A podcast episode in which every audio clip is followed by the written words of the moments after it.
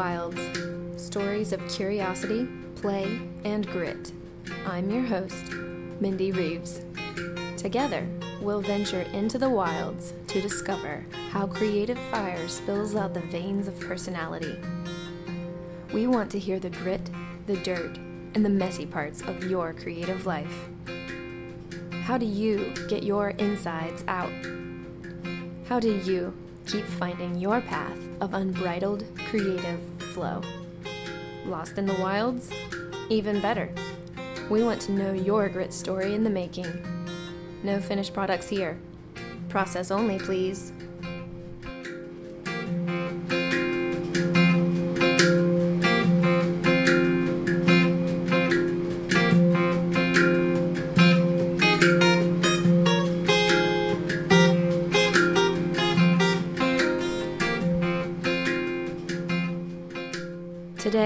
Going into the wilds with student of philosophy and aspiring spiritual mentor, Arthur Freeman.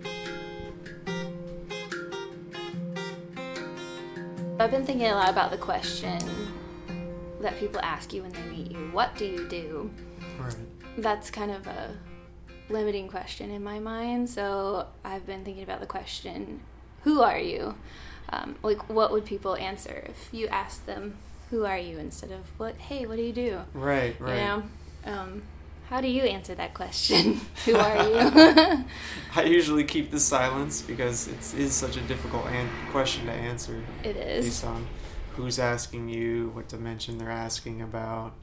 Um, because we're really all these like creative expressions of the universe. So lately, I've been trying to distill that into some sort of identity. Um, I think I read a quote lately. It was like, you, you, you have everything by yourself, everything that you need except mm-hmm. character. So it is important to have a character when you go and interact with other people in the world because, oh, what I'm interacting with the entire universe, I don't get that. Like, how do I interface with you? So it is important to have some sort of character, and it is limiting, but it just seems to be like that's it serves a purpose to be able to Yeah, come back down and to, to be able to interact with others and right. and then the people you keep closest to your life are the ones that you share the most dimensions with. So you're not limited by a certain character. You know, you can be something one day and another thing the next to them, and, and they change with that. So when people ask me that, and it's in like a professional capacity, you know, uh, the only way I can sort of try to answer is, you know, I, I want to help people where they're at and get them where they're going. So it's that sort of um, a lot of the words I like lately are facilitator, catalyst, Mm. you know, helping people realize that everything they have already is inside. So just helping people come more into their own trust into their own being and their own knowingness. Yeah. So that, I mean, yeah, there are a lot of words to describe that, but it, it's that sort of help that I'm just helping you explore yourself, Yeah. and uh, that's really the this sort of uh, work I want to do. So, so I guess I did define myself as what I do, but what I do isn't very narrow anyway. So Yeah, what it's you- as good as I can get. yeah, what you do is who you are as well. Right. Um, that's not the case in a lot of people's lives. So that you're infusing what you do with who you are, and it's very um, all in the same path. That's cool. yeah. Um, yeah, I've been thinking about that a lot with ego work and trying to minimize the ego. And then when you start getting into that, and you just started asking yourself the question, well, how do I relate to people in the world if I don't have the? So maybe it's Yeah. not suppressing it completely and like Yeah. fighting against it. Maybe that's a part of who we are here in in these bodies in this life. Um, and you have to find a way to make them do a little dance together instead of being Yeah. like, "That's bad." You can't just like put it in a closet Yeah. and say you don't exist or you're my enemy. It's, Exactly. mm, it's just like it is part of the, the creative expression you are, and it might even be the focal point that it comes through for everything. right. So the image I've been uh, I've been seeing in all the dimensions in art and in identity, it's like the wake of a ship. You know, you've got this whole broad experience and all these things, but then you have a focal point. It's on, Mm. and so you can't really resist the focal point and say, "Well, I don't like that it's this" because it's it doesn't really capture everything. But it's still Right. like that's the focal point where you're at now. in this conversation, you know, that we're having. Yeah. So you know, it's they're very useful to have, and it's Mm-hmm. um, yeah, it's not something you should run away from because it is it is part of that beauty Yeah. that's um, been created. You know. Very cool. Um, so, who are you beginning to have these conversations with? I know you're an aspiring spiritual mentor. So, how are you starting this for yourself? Um, just the people I've been interacting with, I've been noticing more and more the effect that I'm starting to have on them. Um, Mhm. so mostly just with friends. Like I, I came back after I had a nice brainstorming weekend in creativity in Virginia with my father.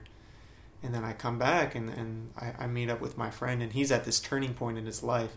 You know, he's starting to make a breakthrough, um, realize that there's more to life than what he was doing, but he isn't really sure what to, where to go or how to handle it. And just through talking to him um, you know i'm just helping him like i said explore things that he was already saying and sort of being a mirror for what he's already saying. And uh, the next day he said wow that was actually the best conversation i've had in a long time. I feel like i have direction in life again. Wow. and so that really struck me. I was like wow you know just talking with him just really listening to him and where he was at. And now he feels like he has direction again in the morning and, and he's you know more focused and driven to, to walk towards what he, he decided. Yeah, it's beautiful. so I, I and then there was someone who um who messaged me over the internet. Um i'm on a forum for Mhm. taoism i like to make posts and i had forgotten Okay. about some post i made. And someone said i read it and they messaged me and they asked me you know like, what can i do to connect more with nature to have these you know honoring experiences to get in harmony with it. And so i, re- I responded to him because he was looking to deepen what he his spirituality and his connection with nature. And i realized wow um, th- this is kind of what i want to do you know for a living this really is what i'm passionate about Yeah. so I realized that if if because that's what a lot of the work I did this weekend was was setting up the structures so I can start to get paid for what I do. Nice. Because I got a reading at the Body Mind Spirit Expo, and that was the main theme. It was like the main challenge I have right now is, well, you do actually do a lot for people. You know, you can all, you have a lot to offer. Uh, you need to work on getting actually paid and receiving your services. Yeah. Because it, it was funny. Like I got up from the reading without paying, and he's like, and he had to bring me back down and say, "So did you want to use credit card or cash?" It's like I completely forgot. Like I, it wasn't Yeah. intentional, but Because it's such a beautiful spiritual experience, it's like you don't. I don't know if you don't have that connection with money is energy, Yeah. and it's getting that clear that that money coming back is just the Yeah, energy in exchange for the spiritual guidance or Yeah. whatever it is you're receiving. the exchange is definitely important. Yeah.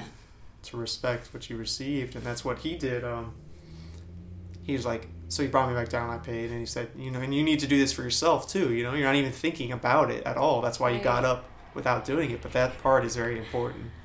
Um, That's interesting. because it's just you know you get inspired by all these stories and you know you read all these things about oh these healers and they and they always work for free or you know they Mhm. go around completely selfless and, and Right. they never ask for anything and and and since I've been very blessed in life you know with tuition and grants and my parents helping me out I haven't had to worry about that right. but at some point you know that's that's going to shift and I am going to have to you know value that this energetic exchange and you know be able to sustain myself Yeah. because um you know it's important to you know have have these you know eat well and, and to have these options available for you so Mm-hmm. so that's been a part of my path is you know just getting more comfortable with saying okay what i'm doing for you is important it's not greedy to ask for money that's you know what i'm worth because it's like obviously ideally i just like want to offer this to free people to free Right. for whenever they come in.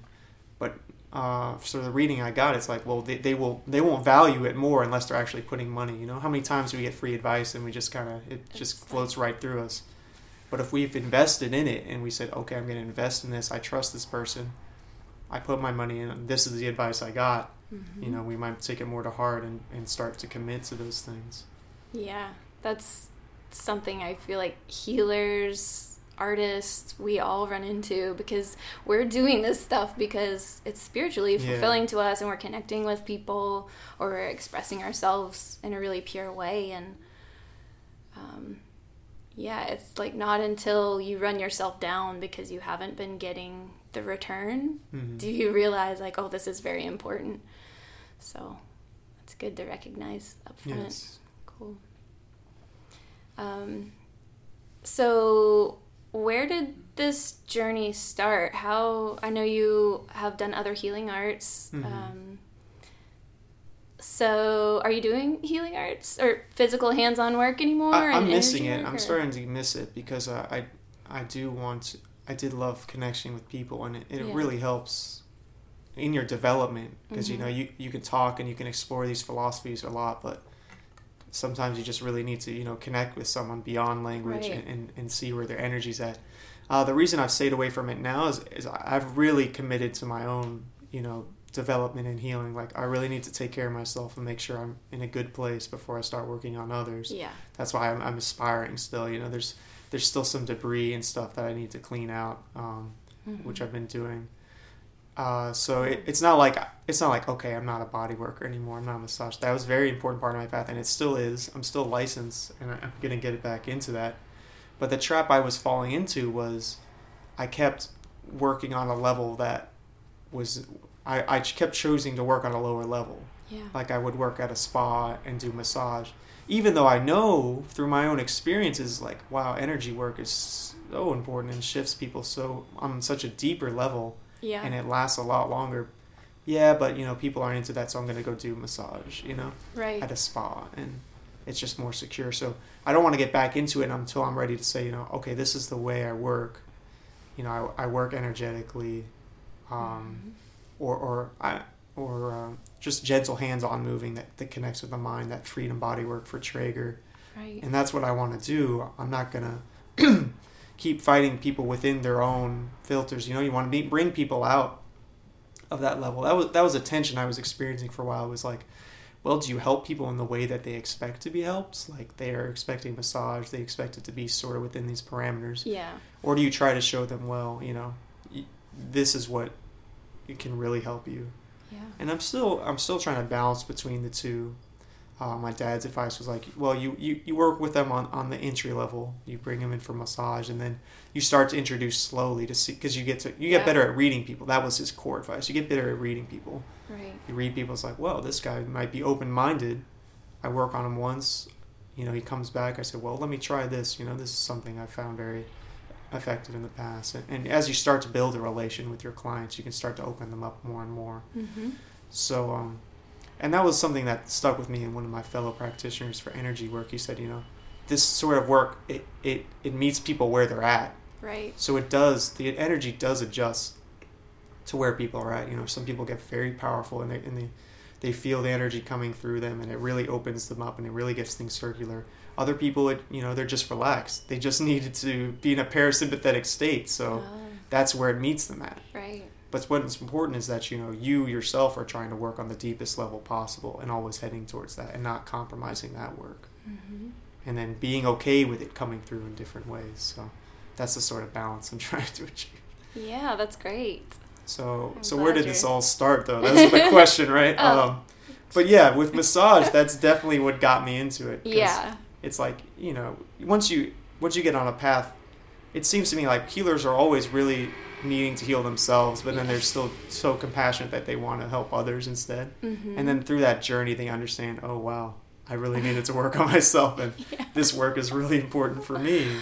And then they Oh, want to share it with others. So that's really where it all started. Is you know, um, I I went through a lot of uh, hard, difficult lessons. You know, painful, Yeah. A lot of stubbornness, and just a, just a rough, you know, sort of path at the beginning there, and Right. then that brought me to a place where um, I thought what I could offer the world was at least I got into massage therapy. Yeah, so that's really just where it started, and that opens you up to the rest of Totally. this whole enterprise. Yeah. That's great. Um, so, sounds like you're pretty close with your father. Has has that been? He's obviously, you know, giving you lots of advice about your next spiritual step and your professional steps. So, has that been a relationship that's really nourished your creativity? Um, it used to be a lot worse, so I've I've started to repair that. And, Yeah. Um, he he's he always keeps me bound in check, you know. Mm. because he there's that tension between you know do i go too far and start talking in spiritual terms that no one can understand or relate to?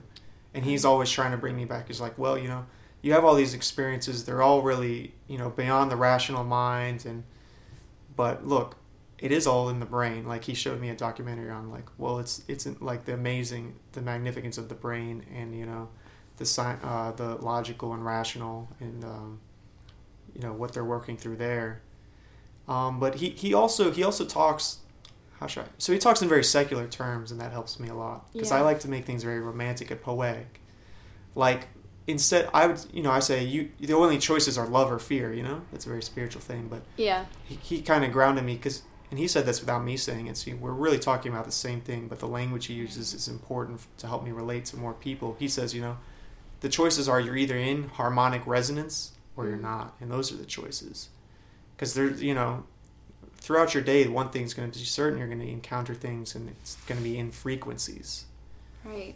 and the frequency of what's going on you can either be in tune with it like an instrument you can either be resonating with it or you can be out of tune with it Mhm. and now you're in dissonance now you're in un- disharmony and that leads to everything else so it was really it's he's really nourished me in helping me think of different types of ways to relate to people and he's also Yeah. he's got an mba so he really helps with the whole business side. It's like you need a trademark. You know all these things like i'm like oh well who's gonna steal from me? Like everything Yeah. is love. Like why do i need to trademark these things? And why do i need this structure? And he's like Right. okay you need a trademark. All right you need to set this up. And you know so he really helps me. It's just the That's pract- awesome. practical things yeah. So um, I'm curious about his spiritual path, or were you influenced by someone in your early life that got you on this deep spiritual journey? no i really wasn't. That's the interesting thing. I was see so my father my mother was christian so Mhm. i just kind of went along with that because my brother was not.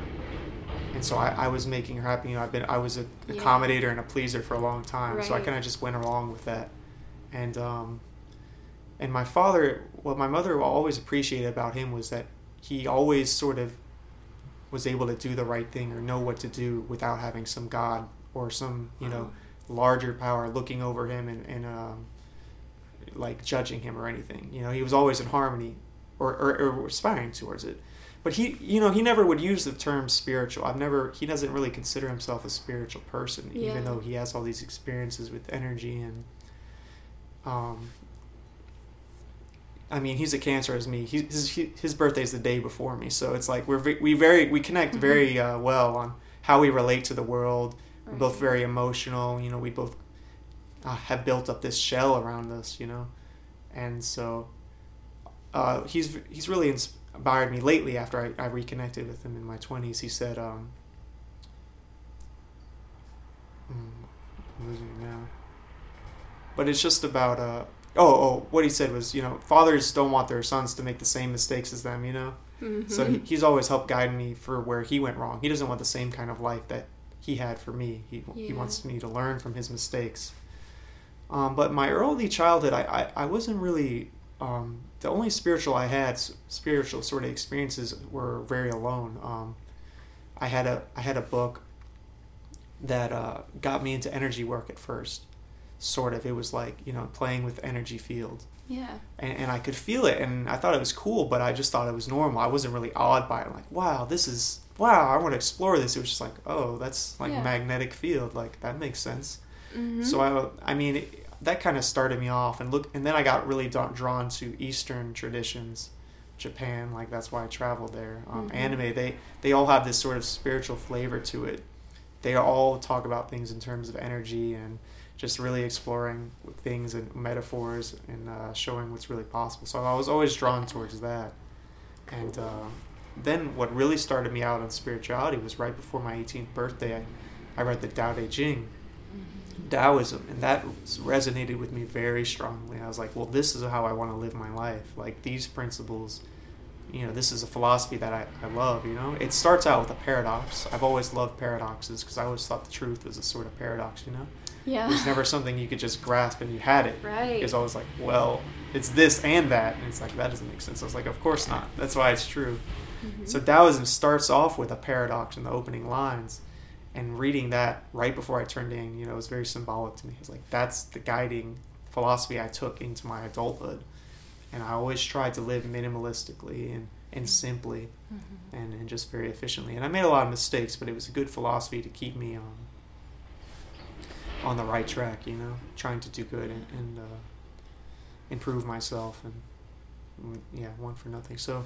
I wasn't really inspired by that's that's where a lot of part of my young adulthood has come into. I've been learning I've been seeing now male role models and other spiritual role models and starting to resonate with them.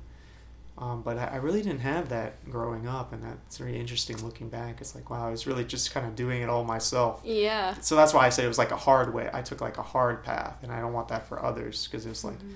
I had to really look deep and reflect on all this stuff myself, and was really alone. Yeah.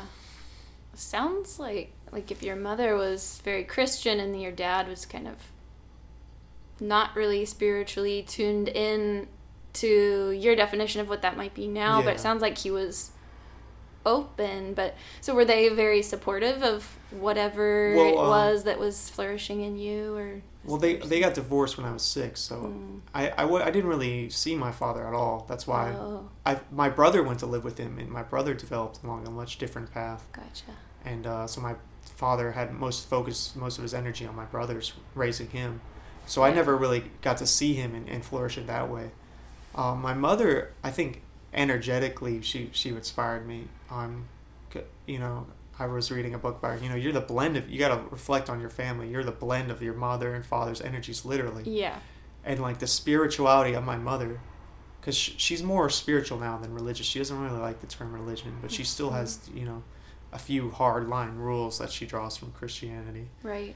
um, so she she's really inspired me she was always an inspiration to live a spiritual life you know whether i was aware of it or not Right. that was definitely in me because of her yeah. and um, so that but but i was never i was never really ra- i wasn't really raised in like a sort of mm-hmm. a flourishing of spirituality or like let's Yeah. talk about how you're connecting with things you know it just didn't really come up for me until um until uh, I was 24 and then I really just had an eye-opening experience where I like experienced what I could would call God or love or whatever you want to Mhm. call like some uh, universal Yeah. um, oneness and that's when i said okay well this is this is what i've you know been longing for for a long time you Yeah. know this is what was gonna this fills the void that i've always felt and then that's when i got into it and now it's started to grow and flourish since that point right. and so and then now my mother's very you know she's very supportive of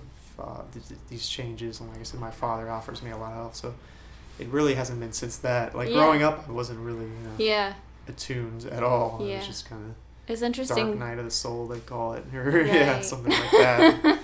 yeah, it's interesting to look back though and kind of see, oh, well, maybe, like you said, energetically, there were probably some influences that, I don't know, helped with yes, whatever openings you're experiencing now. yeah. Once you reflect, you connect all the cool. dots to how you end up, and it's like, Yeah. oh, well, it was right next to me all along. You know, I just wasn't facing the right way. It's not like oh, I wasn't spiritual. I was like, well, it was there. You're too, I was listening to some it. extent, whether I knew that's what I was doing or not. yeah.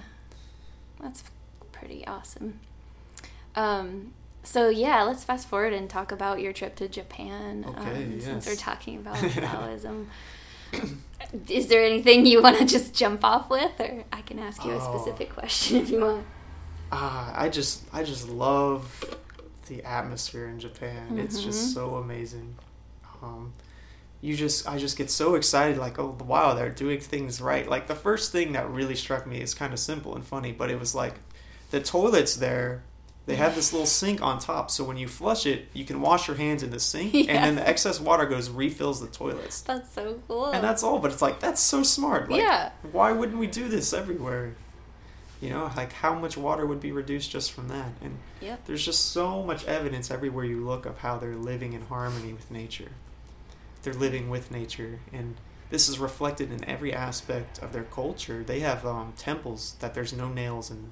The wood is all just created by the structure of it. And so it expands and shrinks together. And they've been Mhm. standing for thousands of years through earthquakes. yeah, You know, it's built with nature and it lasts. And that's why um It's very inspiring. It's very you know you always feel very harmonized there, and the people are all very. They get it, you know. They they would get that we're all in this together. So if someone comes into their life and they need help, there's no hesitation to Yeah. help them, you know, because they realize they're helping themselves essentially, and you Mm. know. Which is exactly what you were talking about with your path to helping other people. That's so nice to immerse yourself in that. So, um, so where exactly were you, and for how long? Um, I was studying abroad in Osaka, Okay. which is Western Japan. It, it's it's kind of a suburb of Osaka, Mhm. which was nice because it, it backed up to this mountain, and so I was able to go into nature. And there's there's a river, and it was just I could always go out there, like you know, every every day, or multiple times a week at least. Mhm. I could just go out into nature and really just feel it, you know. Yeah. Um, and there was a there was a shrine. There's shrines where I lived, and connecting with the Shintoism over there is very beautiful. You know, the kami over there, and each one has their own sort of frequency, if you want to say, to connect with. And it was just a magical place. Like I don't know how else to describe it. And um, Yeah, the pictures were beautiful. We can put some, if you're yes, okay with it, put some photos on your blog post for this um, interview. Um, Yeah. yeah, it was really pretty just to see the pictures. I was like, oh man, I want to go. Um, so was this a study abroad thing through school, or Yeah, you just went on your through own? NC State, um, it's, there's an exchange program, so you pay NC State tuition, and then Oh. you get sent over there.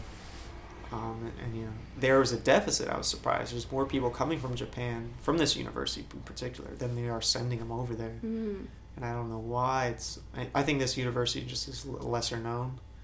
It's not in Tokyo, and it's not known for anything in particular. It's more of a humanities based one, so maybe that's why. But it was Yeah. perfect for me and the people I met. Um, I met a lot of people that were intuitive, and it was just really awesome.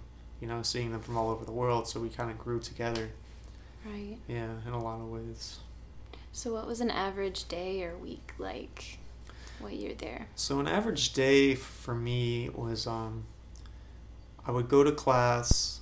And in the middle of class, between classes, there's a shrine near the school. I would go there, practice some qigong, really get into it, um, and I would, I would talk. I would meet up with friends, exchange students.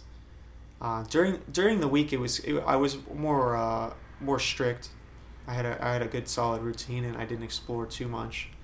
Um, I joined a club. At first, I joined the judo club, but um, they were all so above my level that it was very hard. It was very intimidating. You know, I, I tried to get in in with it, but um, at a certain point, there it just I got hurt Oh. really badly, and and I just I just took it as an energetic sign. I was like, you know, this really isn't for me. Like, I, I haven't been resonating with martial arts anyway. Yeah. I, I, I was that's at a certain point. I was like, at a certain point in my development, it's like, am I learning martial arts? You know, um, I, I started out in martial arts because it was self cultivation. I guess that's where you could say my spirituality began. Going back to that one, Mm-hmm. I was into martial arts. Um, so I was like, at some point, instead of doing martial arts for self cultivation, I have you know meditation and communing with nature now instead.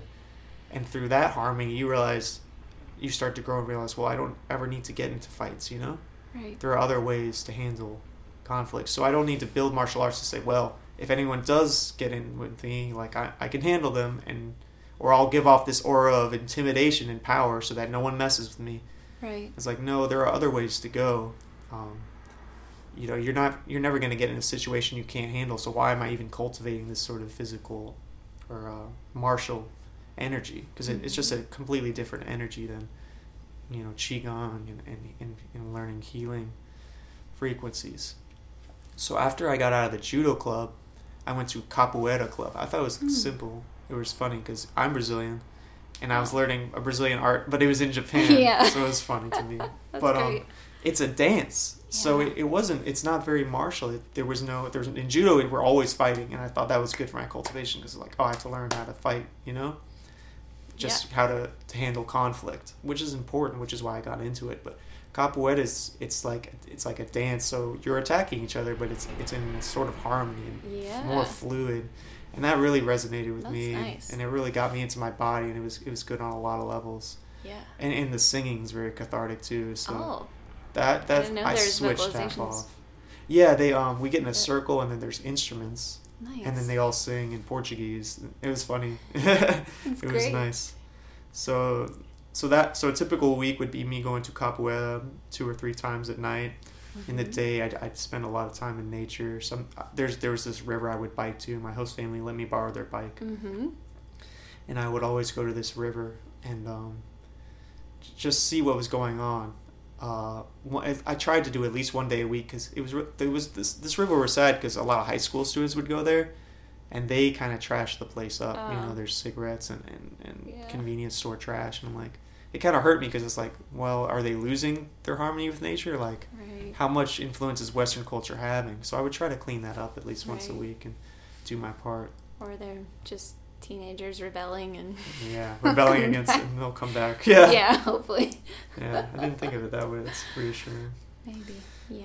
that they'll rediscover nature. So how was it living with your host family? What was that like to be immersed in? It was In the really, family. it was it was wonderful. I Like, that's definitely what I recommend anyone looking at these experiences. I wouldn't. That part of it was such such important. Mm-hmm. because in the dormitory i mean I, I watched the people in the dormitory and they and they hung out in their own group because they're always around that energy. They're always around these international students and i'm sure they grew a lot in that way. Right. but they're always speaking english and they're always doing things that you know they kind of are universal like everyone agrees like let's go drink like you know they can all connect on that. But living in the host family i, I would i would you know i was forced to speak japanese Mm-hmm. so that helped me grow in that way. And they would take me on in they would really help me out wherever i needed to go. Like if i was there were so many trips i would have been impossible if they didn't help me navigate the system on how to get there like oh you need to take this bus or this is when the ferry leaves or here oh i went to this one island and they helped they called the travel agency company for me and because i can't do complicated japanese and Right. so they yeah they, they were very wonderful uh, that's definitely Awesome. definitely recommended to have a host family there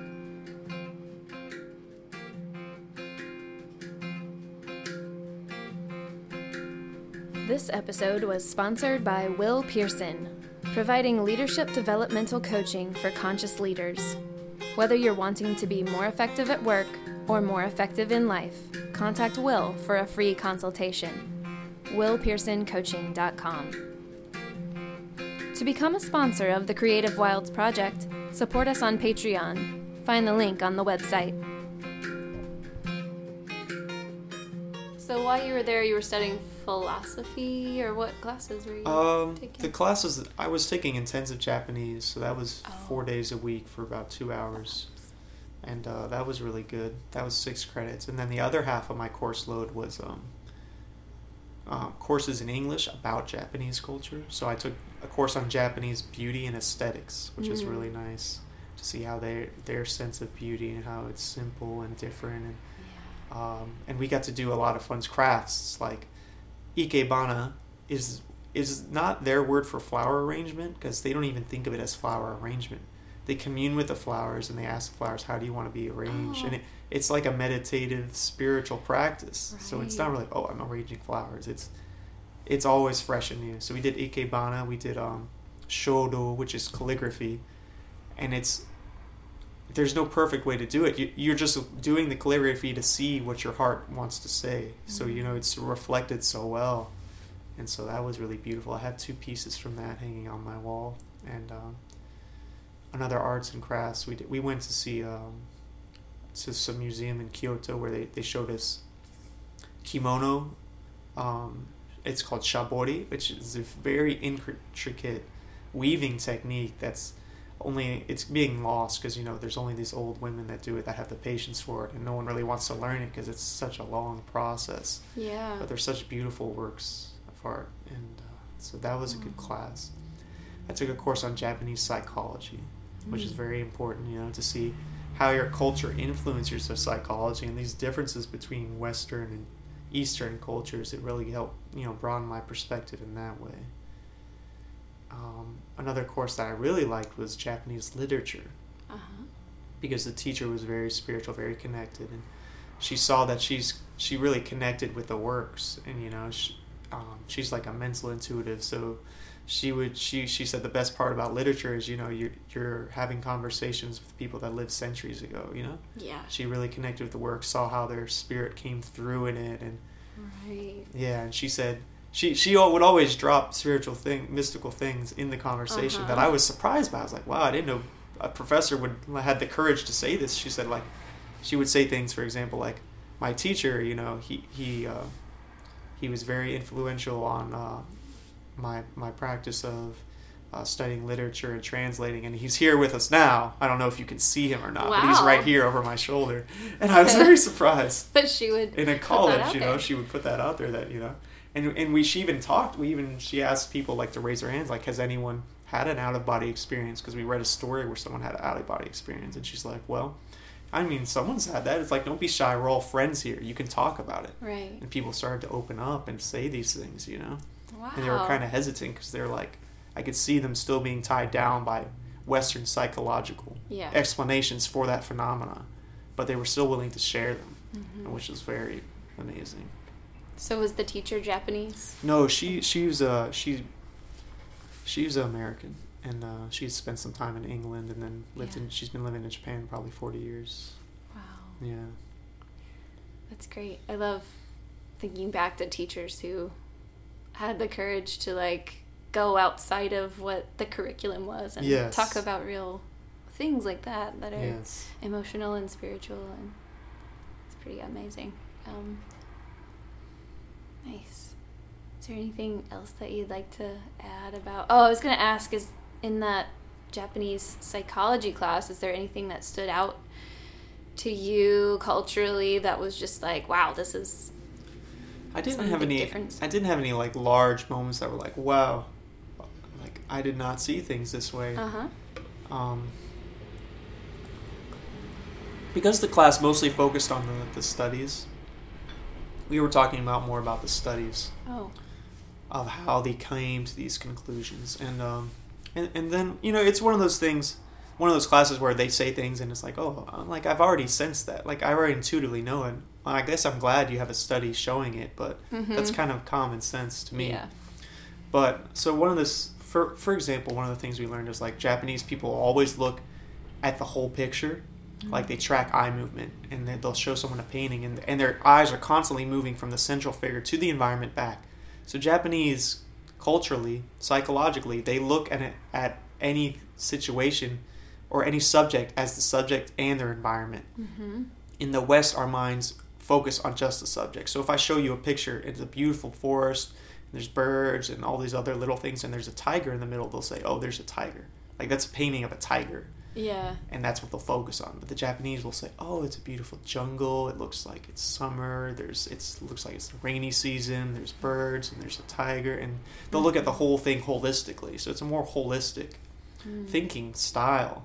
Right. And so, and because the main difference between Japanese and, and uh, or Eastern and West psychologically is um, West. The Western is obsessed with this idea of an absolute truth. Right. It's absolute. There's something out there. Maybe we're not there yet, but it, there's got to have it something, and that's what we're striving towards.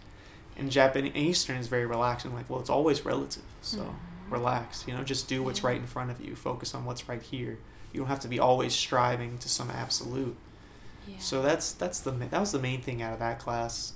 And um, the, actually, the the best experience I had in that class is in the beginning. Everyone was sharing their sort of path and how they got interested in psychology. And when I started talking about massage and shamanism, the teacher was very receptive to it, which surprised me. And he said, um, "Yeah, they're starting to figure out that um, touch is it can communicate so many different emotions and feelings that you can't put into words." yeah. So it can be very healing to just, you know, the touch is like you can communicate these feelings to people Mm-hmm. in ways that you can't express perfectly in any other medium. yeah. And that's what art really has started to show through about me. It's like it's showing how you feel inside and connecting to someone. You know, being vulnerable with how you feel inside. And then you could connect to someone else that's like, yeah, I felt that way too. Mhm. And that's where the healing really is. Is Yeah. connecting with others that have gone through it. Yeah, that gave me goosebumps. it's kind of like, you know, in some situations in life, there's nothing you can say, and if you try to verbalize, it almost like ruins the moment. So it's like Yeah. eye mm. contact is kind of lost in our culture.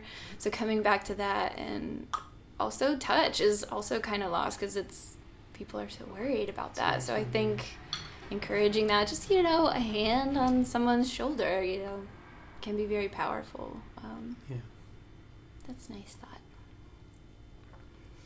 Um, so coming back to North Carolina after being in Japan and getting back to, into school right away, how's that been? Well, one more thing about Japan that Oh, I yeah, have to please. mention is just the mountains and the, the mountain religion that I got to be influenced with, and that that was very powerful. Just every ex, every experience on a mountain, you just learn so much. It's just such a symbolic journey, you know. Um, because I think one of the things that Japanese that we can learn from Japanese culture in the West is just their patience mm-hmm. how great things do take a lot of time and you can't have it right now. And the mountain really teaches you that. You can't just run up it and be at the top. And if you could, it wouldn't even be that meaningful. It wouldn't be that powerful an experience. So you you go through this patience and one step at a time, then you're up there. And it's and it's just such a it's just so moving. Communing with the spirit of the mountain as you go up, and then you start to um, you know enjoy every moment. It's not just oh i have to get up and then once i'm up that's the good part. It's the whole experience is good. And the people you meet along the way that's what i really took away. They're people that went so far out of their way to help me that i just met on a mountain. Mm-hmm. because we were both communing with nature and we both understood each other in that moment and um, so that so they built a religion around the communing with nature and um, getting in touch with it and really having this reverence and respect to it that was really beautiful. So i really expanded my spirituality in that way. Nice. and then it's called shugendo. It means uh, and yamabushi means one who lies down in the mountains. That's what the practitioners are called. And it was very interesting to find out that the only time this has been practiced in the west is in north carolina. And it's Mm. just started last year because i know coming back to north carolina to transition to your question it's like i'm not going to say oh well japan was a very spiritual magical place and america's not. Mm. it's it's very it's very hidden it's very present and north carolina is a very beautiful place. It's like this intersection of energies in so many different ways like even in that fungi class i'm telling you about.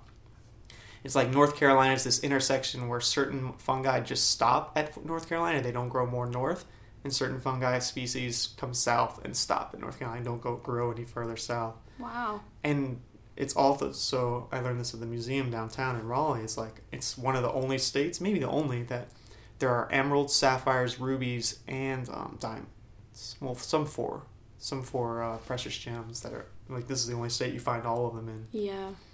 And um, so I'm coming back here, and I'm not going to be like, well, like I said, I'm not going to compare the two and judge America. I know that there's a lot of spirituality present here, and North Carolina is very special, and I'm definitely looking forward Mhm. to going out to the mountains again, and show sort of honoring them with that respect that I ha- I learned and sh- appreciated from Japanese culture, Right. because I know a lot of Native American culture, the black, uh, the Cherokee, in the North Carolina mountains was very very big, and I want to kind of revive that people's appreciation for that now, or explore it because I'm sure it's already being done. There are already Yeah. people out there that really do appreciate and care about it. Yeah, I think that's why I love North Carolina so much. I've lived here my whole life, Yeah. but I hadn't really.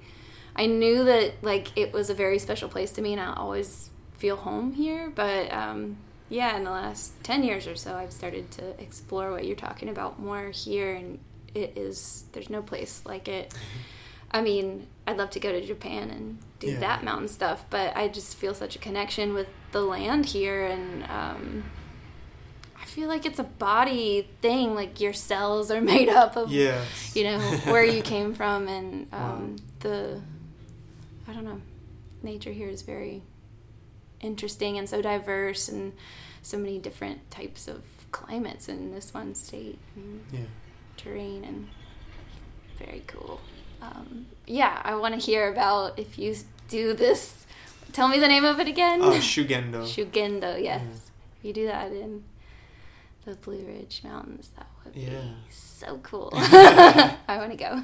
Absolutely. Yeah. um, yeah, so coming back, you're super busy with school. Yeah. And now you're on a new path for helping others spiritually. Yes. So, um,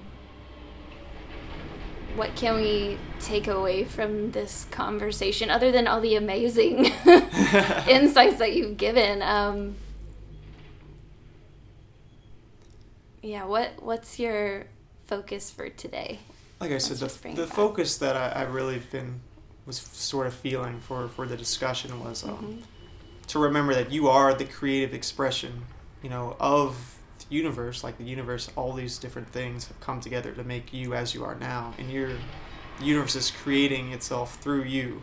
So just to remember how special you are and that you are creative, because that's that's been something I like. Creativity has been a theme that's come back in my life a lot now. Yeah. Um, I'm rediscovering that and really embracing how much fulfillment it brings me and just to remember that it doesn't have to look how you think it might. Whatever ideas you have about creativity, you know, it doesn't have to look that way because you are a creative expression. So everything right. you do can be a creative expression. Like, oh, um, I found a different way to tie my shoes today, and that I don't know, and it feels different or it helps me. Uh, there's there's a there's a practical creativity too. Just it doesn't have to be um, expressing your feelings. All that although that is seems to be I'm learning that if you can give someone a way to express their feelings and to get them out and to explore them, that's the best way you can help them heal. That's going to give them a you know a permanent solution if they keep working with their own feelings through art. That's what's really gonna because you know you can only you do energy work and you can realign them. You can only do that so much until they have to develop some sort of practice of doing it themselves. And right. art's just a wonderful way, and, and you are art. Yeah. Yeah. yeah, that's the we most, are that's the, the focus. creative we are art. energy. Yeah. That's awesome. Cool. Well, thank you so much for coming and being on the show today, Arthur. Yes, thank you for having me. And um, we'll provide some links with how you can connect with Arthur in the blog post on the website, and also some more information about all the cool things he's mentioned. All right, see you next time.